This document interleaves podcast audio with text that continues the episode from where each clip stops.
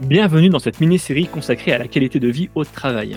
J'ai choisi d'inviter Viviane Meyer, ex-cadre en grande distribution, diplômée en sophrologie et consultante formatrice dans la qualité de vie au travail, pour parler de sujets qui pour moi deviennent essentiels dans la vie en magasin. Management bienveillant, intelligence émotionnelle, accord Toltec, communication non violente, tous ces sujets visent à améliorer la vie au travail et le bien-être des équipes en magasin. Bonne écoute. Il y a une valeur qui s'est perdue en, grande distribution, je trouve, ces dernières années. Euh, c'est la cohésion, la solidarité entre les équipes, l'esprit d'équipe. Euh, on parle beaucoup plus d'individualisme en ce moment. Euh, je ne sais pas, enfin, je, je travaille plus en magasin, mais je ne sais pas si toi tu le ressens. Est-ce que tu penses qu'on a perdu cette notion de cohésion, d'esprit d'équipe? Alors, je dirais pas forcément ça comme ça, parce que justement, je pense que les équipes euh, qui sont depuis des années dans les magasins sont là parce que justement, il y a cette cohésion euh, d'équipe. Par contre, qui est, à mon avis, un facteur important dans ce que tu décris, c'est que ce qui se passe, c'est qu'il y a aujourd'hui dans les, la grande distribution, ailleurs aussi, mais dans la grande distribution, c'est très vrai, il y, a, il y a un vrai turnover. Il y a une grosse problématique de turnover. Donc, il y a quand même très souvent des postes vacants. Il y a aujourd'hui énormément d'emplois euh, à pourvoir dans la grande distribution notamment, mais euh, dans l'industrie également.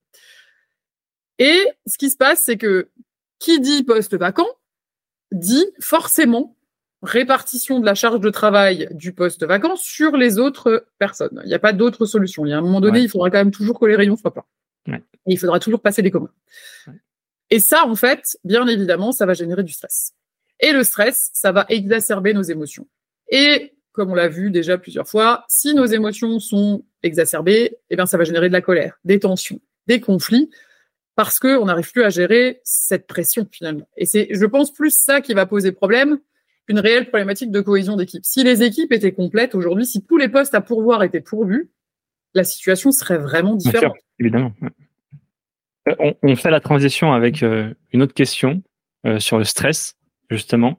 Euh, moi, je suis quelqu'un d'assez stressé dans la vie. quand je fais des conférences, des formations, j'ai toujours un peu le trac. Euh, même quand j'étais en magasin, quand il fallait faire des briefs avec ses équipes, j'avais toujours un peu ce, stress. Euh, comment toi, tu, enfin, quels sont les conseils que tu donnes justement pour mieux gérer son stress dans un environnement dans lequel on est forcément dans une ambiance de, stress, de bruit, une ambiance qui est quand même assez prenante? Comment on fait pour mieux gérer son stress dans ces conditions? Bah, c'est là qu'on s'aperçoit qu'on est des individus à part entière et qu'on n'est pas que des gens qui travaillons ou que des gens qui ne travaillons pas.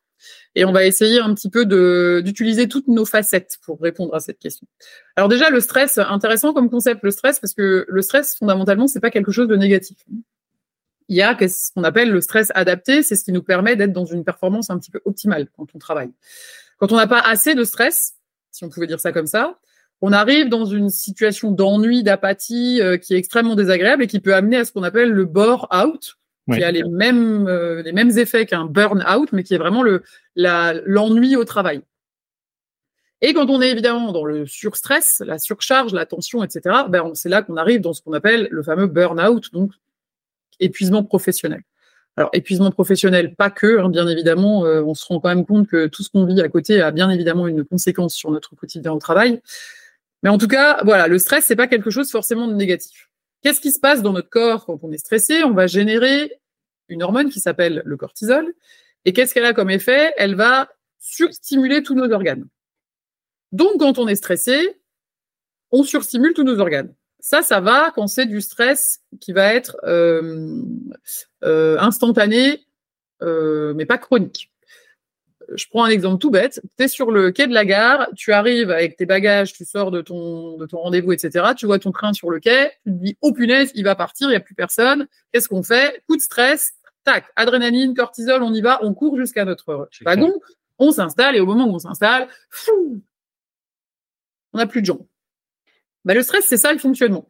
Je donne un coup, une impulsion, j'ai besoin de ce petit coup, tac, ça va me donner une énergie euh, nouvelle, je vais être capable de faire un truc complètement dingue, je suis capable de faire mon dossier, de faire mon rayon, de faire tout ça dans un espace-temps vraiment, euh, c'est hyper efficient.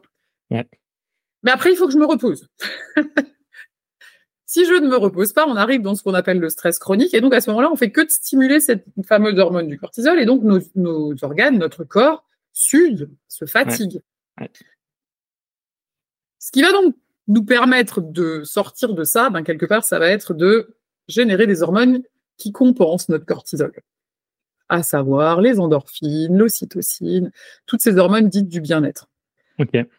Donc ça, physiologiquement, hein, c'est comme ça qu'il faut faire pour, euh, qu'il faudrait idéalement euh, faire pour, pour baisser ce, taux de stress. Et donc ça, bah, comment on peut le faire? Chacun de nous a d'autres outils, mais il est important d'avoir à un moment donné dans sa vie des moments où on fait des activités qui nous font notamment plaisir. Donc ça peut être le sport. Alors attention, pas à outrance, hein, parce que le sport c'est aussi un énergisant et ça peut créer de la fatigue supplémentaire.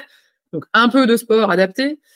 C'est évidemment toutes les techniques euh, psychocorporelles euh, de type euh, respiration, je pourrais parler de sophrologie, mais également tout ce qui est type yoga, méditation, toutes ces activités-là, elles vont avoir un sens vraiment essentiel dans l'apaisement de ce stress. Et pour certaines personnes, il va aussi y avoir tout ce qui est lié à l'art, le fait de mettre en image, en lumière, en musique, de créer quelque chose en fait qui va leur permettre de libérer leur esprit et donc de s'apaiser en fait et de générer des, hormones du dit du bien-être. Et donc ça, c'est aussi quelque chose qui passe par la pratique. On a parlé hein, tout à l'heure. Euh, plus on va pratiquer des activités qui nous permettent de nous relâcher, plus le quotidien au travail va être supportable ou voire vécu complètement différemment. Donc on a un vrai enjeu personnel quand même par rapport à ça, de prendre ces temps de pause pour nous, activités qui nous font du bien, et qui nous permettent de vivre ces 8 heures ou 10 heures qu'on va passer dans la structure euh, au mieux. Merci à tous d'avoir écouté ce podcast jusqu'ici. Pour retrouver des informations sur notre invité et accéder à différentes ressources, cliquez sur la description pour en savoir plus. Ce podcast est produit par le média indépendant Je bosse en grande distribution. Chaque semaine, nous proposons un regard différent sur la vie des magasins des enquêtes, des décryptages, des témoignages. Retrouvez-nous sur notre site et rejoignez la première communauté des professionnels de la grande distribution. Sur Facebook, LinkedIn, Instagram, TikTok, vous êtes plus de 450 000 à nous suivre. Vraiment un grand merci pour votre fidélité. Et pour celles et ceux qui veulent aller plus loin, nous proposons toute une série de ressources et d'accompagnements à destination des commerces. Pour en savoir plus, cliquez dans le menu Agence ou ressources sur l'accueil de notre site. À bientôt!